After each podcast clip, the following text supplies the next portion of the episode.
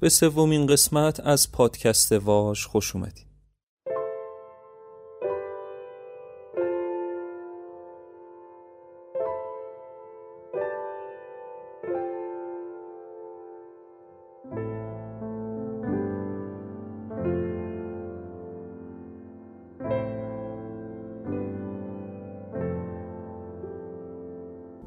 رسول محمدی هستم و به بهانه این پادکست قرار دقایقی رو در کنارتون باشه. توی این پادکست قرار بر اینه که چند دقیقه ای کنار واجه هایی که خیلی وقتا ساده از کنارشون عبور می‌کنیم بشینیم و یه مقدار عمیق تر نگاهشون کنیم. همین ابتدا از دوستانی که منو همراهی می‌کنن بابت طولانی شدن روند آمادگی این قسمت و این اپیزود صمیمانه عذر می‌خوام. نمی‌خوام بهونه بیارم اما از همون ابتدا هم قصد من از ساختن این پادکست این بود که تبدیل به کاری نشه که از روی عادت انجامش میدم. و لابلای کارهایی که از روی عادت انجام دادم و انجام میدم دوست داشتم این کار جزی از اون کارهایی باشه که با عشق و علاقه میرم سراغش. و فقط زمانی بخوام در موردش حرف بزنم که واقعا حرفی برای گفتن داشته باشه. و به همین دلیل دوست دارم مطلبی که قراره در موردش صحبت کنم به سراغم بیاد. از لابلای لحظه هایی که حالا حین خوندن متنی شنیدن پادکستی دیدن فیلم یا خلاصه از هر جای دیگه ای جوونه بزنه و نرم نرمک قد بکشه تا به قد و قامت یه اپیزود در بیاد تا بتونم نتیجه کار رو با شما در میون بذارم. این بار هم یه جمله از آلبرت هوبارد نویسنده و فیلسوف آمریکایی بهانه شد تا این قسمت از پادکست واژ شکل بگیره. آلبرت هوبارد میگه ما دیگر هیچ وقت به امروز باز نمیگردیم. پس هر چرا که لازم است بردارید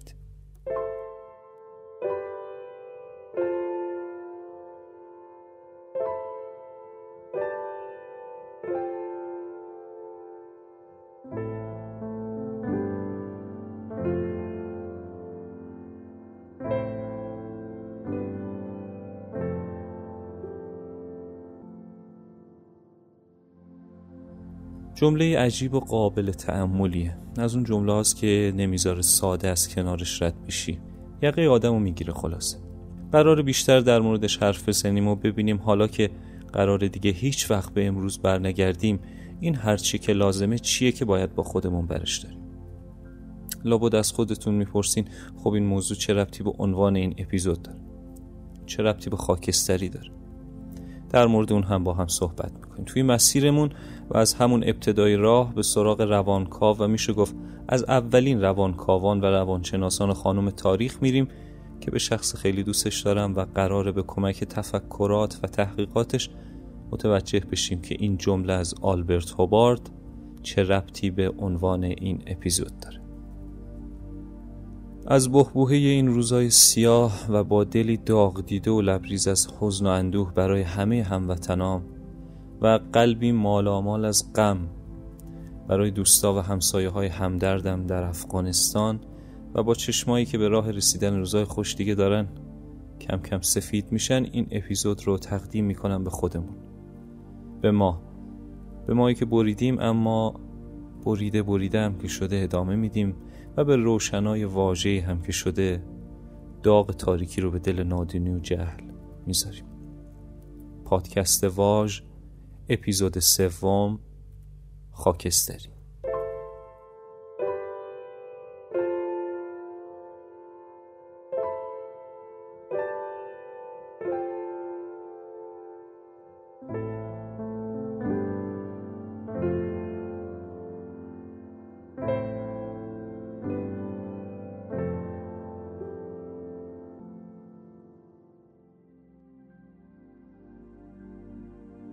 ملانی کلاین روانشناس اعتقاد داشت نوزاد توی ابتدای مسیر رشدش و توی اولین تعاملش با دنیا فقط با دو تا منبع تغذیه و بعدها محبت روبرو میشه. منبع تغذیه که اگه به موقع شیر بهش برسونه خوبه و بعدها مفهوم محبت رو براش تدایی می‌کنه و اگه این کار رو نکنه بده و میشه مفهوم بی محبتی.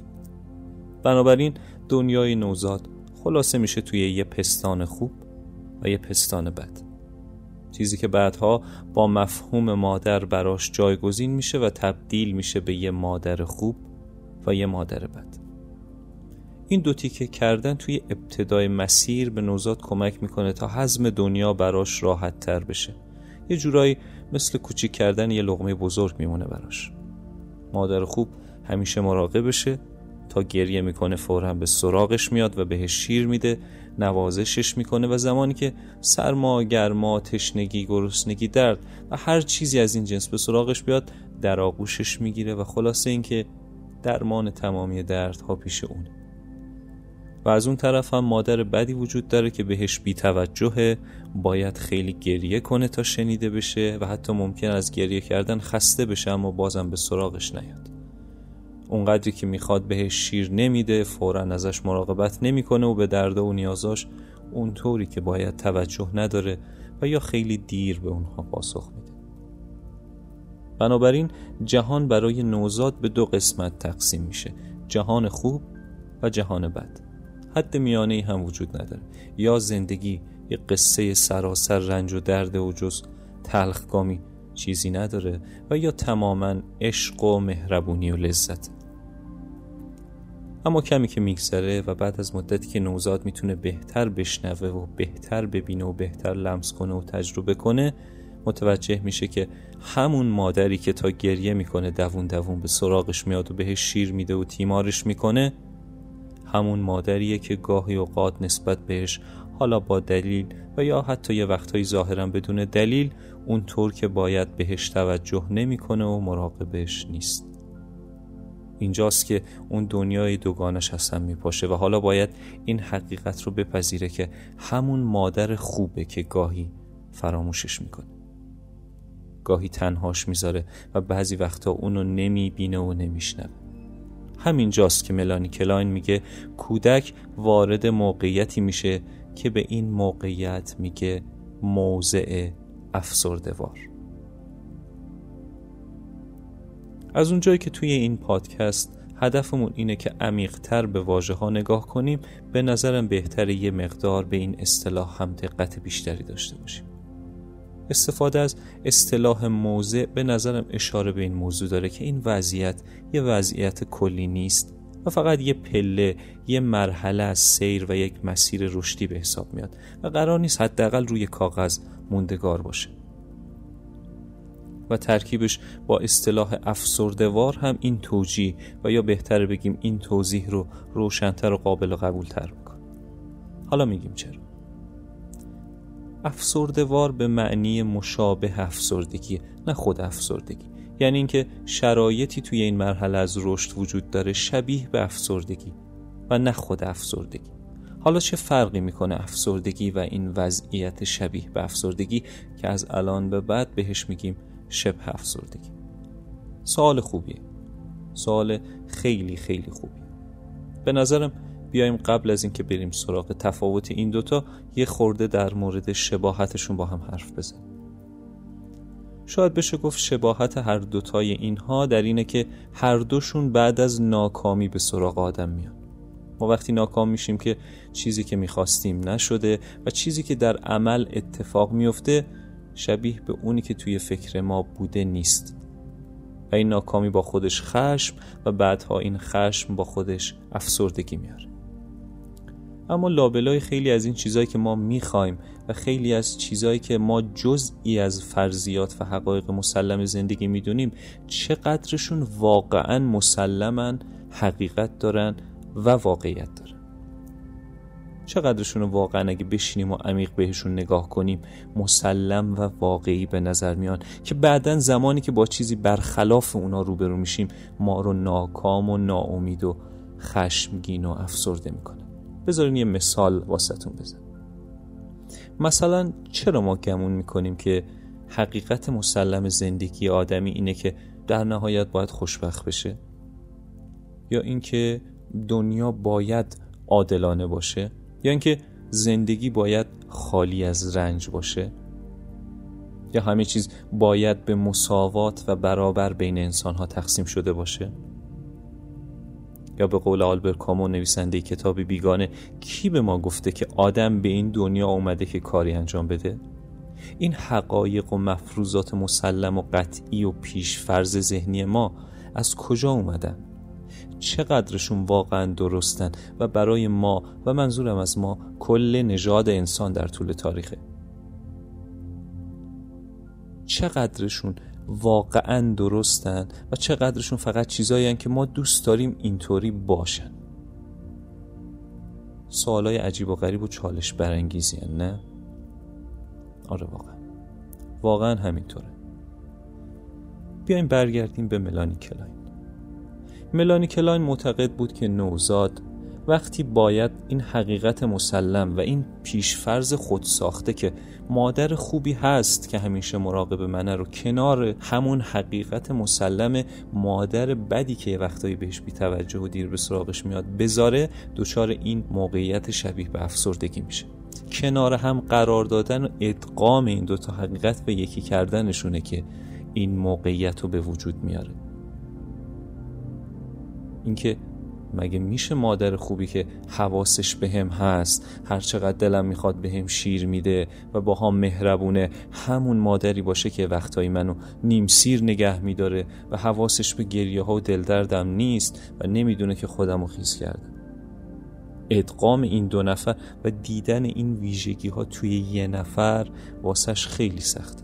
حالا باید اون لقمه ای که یه زمانی برای حزمش دو تیکش می‌کرد رو کامل حزم کنه و این موضوع براش سخت و سنگین و مشقت بار و سختی و سنگینی حزم این موضوع این موقعیت رو براش به وجود میاره.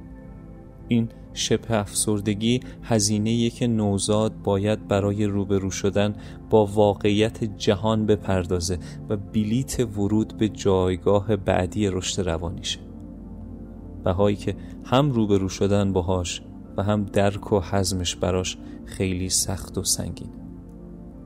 قبول اینکه همون دنیایی که گاهی وقتا خیلی زیباست یه زمانایی چقدر می‌تونه بیره ناعادلانه و زشت باشه خیلی سخته. پذیرفتن اینکه پدر مادر همسر همکار فرزند همسایه دوست هزاران هزار آدم و حتی وسیله و غیره می‌تونن یه وقتایی چقدر دوست داشتنی و یه لحظه هایی هم چقدر دوست نداشتنی یا حتی نفرت انگیز باشن می‌تونه در ابتدا ناامید کننده غم انگیز ترسناک و پر از خشم باشه. اما خب حقیقت اینه که واقعیت داره.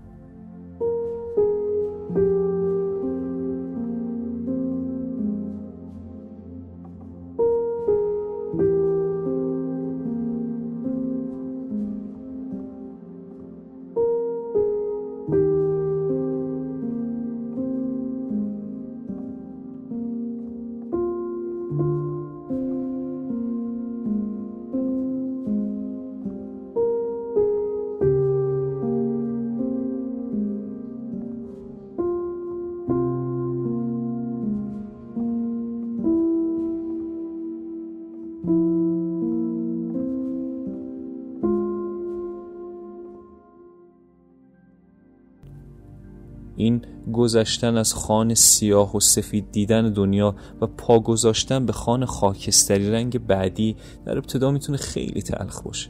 خیلی تلخ. و به نظرم اینجا شاید بهترین جایی باشه که بتونیم بگیم اون شبه افسردگی و افسردگی فرقشون چیه و بالاخره کجا راهشون از هم جدا میشه. درست از همین نقطه از همین نقطه فهمیدن این موضوع به بعد. افسردگی بعد از روبرو شدن با این موضوع زیر بار تلخی و سنگینی همین روبرو شدن زانوهاش خم میشه و میشینه و دیگه براش ارزشی نداره. با خودش میگه اگه قرار همیشه این سیاهی لابلای این سفیدی ها باشن و هیچ وقت رنج بیعدالتی زشتی به پایان نرسه پس چه فایده ای داره این همه زحمت و مشقت و مکافات و بیجون خریدن؟ و اینجاست که سر و کله درموندگی پیدا میشه. افسردگی از جنس درموندگیه و درموندگی از دونستن و نتونستن میاد. دونستن ولی نتونستن. اما این شبه افسردگی که حقیقتش زیاد از اصطلاحش خوشم هم نمیاد اما میذارمش به پای محدودیت و گیر و زبانی این شبه افسردگی از جنس درموندگی نیست. کارل پوپر یکی از فلاسفه علم دنیا. به نظرم خیلی خوب این تفاوت رو توضیح میده. پوپر معتقد بود نمیشه اون سپیدی مطلق و اون بهشت موعود رو روی زمین برپا کرد. اما میشه. توی هر نسل و هر دوره از این جهنم از این بیعدالتی از این زشتی و رنج بشر کم کرد. و همینجا اون جاییه که افسردگی و شبه افسردگی راهشون از هم جدا میشه. اینکه من من نوعی چقدر می‌تونم از این سیاهی کم کنم و به این سفیدی اضافه کنم؟ درموندگی درمونده است چون باید بین شدن و نشدن یکی رو انتخاب کنه و نمی‌تونه هیچ جایی رو این وسط واسه خودش تصور کنه و قبول کنه. اون از دنیا چیزی رو می‌خواد که وجود نداره که دنیا نداره بهش بده. من از دنیا توی این حالت چیزی رو می‌خوام که تو دستش نیست. همین یا سیاه سیاه یا سفید سفید بودنه که درموندش می‌کنه. از اون به بعد که هر کاری می‌کنه و به نتیجهش نگاه می‌کنه می‌بینه که چون نتیجه سفید سفید نیست پس حتما سیاه سیاهه. و تکرار این موضوع و این نگاه و این نفرین خودنوشت باعث میشه درمونده تر و درمونده تر بشه و به مرور خاموش بشه. و هر بار که یه نفر خاموش میشه زور تاریکی بیشتر میشه. و همین رمز و راز تاریکیه. همین که شمها به روشنایی خودشون باور ندارن و تاریکی رو به سوسو زدن ترجیح میدن. یکی از حقایق مسلم دنیا اینه که بدونیم قرار هر بار که با حقیقت درست و نه خیالی روبرو میشیم پر بشیم از رنج. آره. آگاهی از جنس رنج همونطور که زندگی هست. اما به قول کارل گوستاو یونگ روانشناس که خیلی ازش کمک می‌گیریم رنج به سراغ ما نمیاد که تحملش کنیم. رنج به سراغ ما میاد تا درکش کنیم مثل بقیه احساسات دنیا. رنج کشیدن هم مثل ترسیدن مثل خشمگین شدن به سراغ ما میاد تا چیزی بهمون بگه و بگه که یه جای کار ایراد داره یه جای کار که باید هر چه سریعتر و تا هر جایی که وسعمون می‌رسه و از دستمون برمیاد برای برطرف کردن اون ایراد کاری بکنیم. رنج از راه می‌رسه تا در مورد چیزی آگاه ترمون کنه و این آگاهی و این دونستن می‌تونه غمانگیز وحشتناک و عصبانی کننده باشه. اما از جنس درموندگی نیست از جنس نیازه و به قول معروف نیاز مادر حرکته و حیف میشه و بی نتیجه میشه اگه لابلای این تقلاها و این در و اون در زدنا این رنج و این آگاهی به درموندگی برسه و سر بخوره توی سیاهچال نشدن مطلق.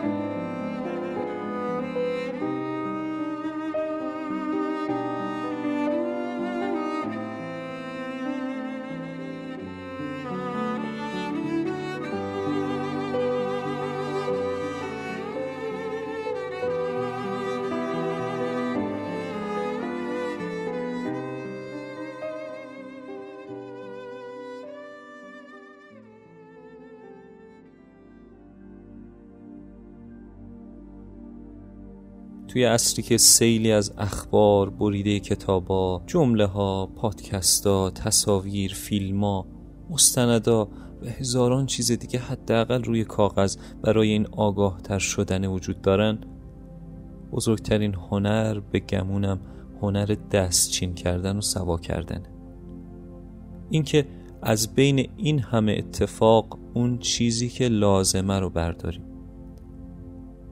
اون چیزی که بیشتر از جنس روشنایی باشه. هنر این که حتی اگه به قسمت های سیاه و تاریک دنیا هم نگاه می‌کنیم ببینیم چطوری میشه شبیهشون نباشیم. و اگه کجا راه رو کج بریم میشیم شبیه به همونایی که یه عمر ازشون متنفر و دلچرکینیم. و ببینیم که یه وقتایی چقدر مرز بین این تاریکی و روشنایی باریک میشه. و اگه به قسمت روشن دنیا نگاه می‌کنیم از اون چه که میشه بود و می‌شد که باشه یه چیزی برداریم و پیش خودمون نگه داریم و روز به روز توی وجودمون رشد بدیم. بی اهمیت بودن به دیگری به هر شکل و تماما اهمیت دادن به دیگری هر دوتاشون افتادن از دو طرف یه بومه. همون الگوی سیاه و سفید همون مادر خوب و مادر بد. و اگه خوب نگاه کنیم دور برمون پر از همین الگوها که هر چقدر بیشتر درگیرشون باشیم بیشتر این احتمال وجود داره که رگه های از همون درموندگی به سراغمون بیاد. ما توی یه دوره از زندگیمون و حرف همه اهمیت میدیم و توی دوره بعدی و به جبران زخمای دوره قبل دیگه به حرف هیچ که اهمیت نمیدیم. به این خیال که این بار داریم کار درستی می‌کنیم. اما نمی‌دونیم نفهمیدن یه زخم ما رو سوق میده به سمت زخم بعدی. بگمونم. الان اگه ازمون بپرسن که خب کدومش درسته؟ دیگه راحت تر بتونیم بگیم که هیچ کدوم. ما باید یاد بگیریم به چیزی که مهمه اهمیت بدیم. و یه وقتایی با خودم میگم خب ببین چقدر این جمله توضیح واضحاته. ولی به تجربه می‌رسیم به اینکه خیلی حرفا رو میشه خوند اما نمیشه فهمید. واسه فهمیدنشون واسه درک کردن و جزئی از گوشت و خون آدمی شدنشون باید اون رنج زندگی رو پشت سر بذاریم. یاد بگیریم که نفهمیدن رنج موندگارش می‌کنه. کافیه که درکش کنیم و بفهمیمش. اون موقع است که انگار اون رنج به رستگاری می‌رسه و با خودش ما رو هم به رشد میرسونه و روانمون قد می‌کشه از لابلای همین زخما و رنجایی که دیگه درک شدن و فهمیده شدن. خلاصه اینکه یاد بگیریم دستچین کنیم این مهما رو از لابلای چیزایی که تجربهشون می‌کنیم. فرقی نمی‌کنه حرفای پدر و مادرمون باشن یا صحبتهای خواهر و برادر کوچکتر یا بزرگترمون حرفای رفتگر محلمون باشه یا استاد راهنمامون فرقی نمی‌کنه از دل کتابای قطور کتابخونه بیرون زده باشه یا از لابلای پستای تلگرامی و توییتری و اینستاگرامی. کسی که هنر دستچین کردن و یاد گرفته باشه از هر سفری یه سوقاتی برمیداره. به قول آسیای شرقی ها اگه شاگردی آماده باشه واسه یاد گرفتن همیشه سر و کله یه استادی پیدا میشه.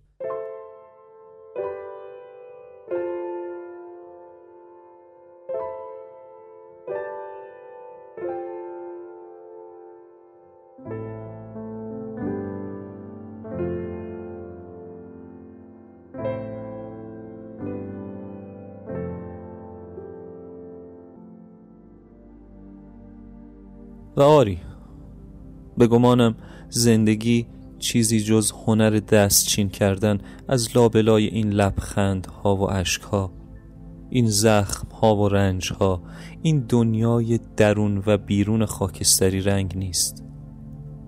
پس در پیچ و خم عبور از این لحظه ها و روزهایی که دیگر هرگز با آنها باز نخواهیم گشت بیاییم آنچه که لازم است را برداریم. فقط آنچه که لازم است.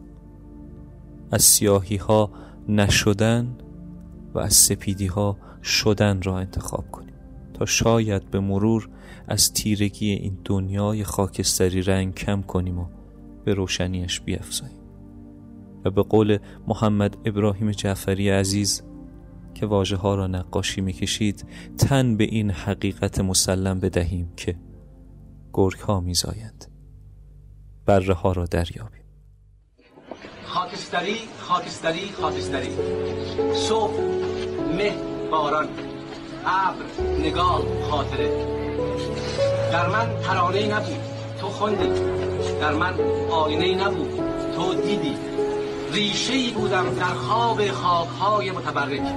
بیباران در نگاه تو سبز شدم. برق از چشمانت برخواست نگاه هم بارانی شد. دونه هایت خیس باران چشمهایت آفتابی. گرگ ها میزایند بره ها را دریابی. تو با چشمانت برا بنواز. چوب دست چوپانیم سلاحی کارگر خواهد شد. تو با چشمانت مرا بنواز. چوب دست چوپانیم سلاحی کارگر خواهد شد. بعد از جنگ با چوب دستم انجیرهای تازه را برای تو خواهم چید. با تو خواهم موند با تو خواهم خواند و تو را در بخت آفتابیت خواهم بوسید.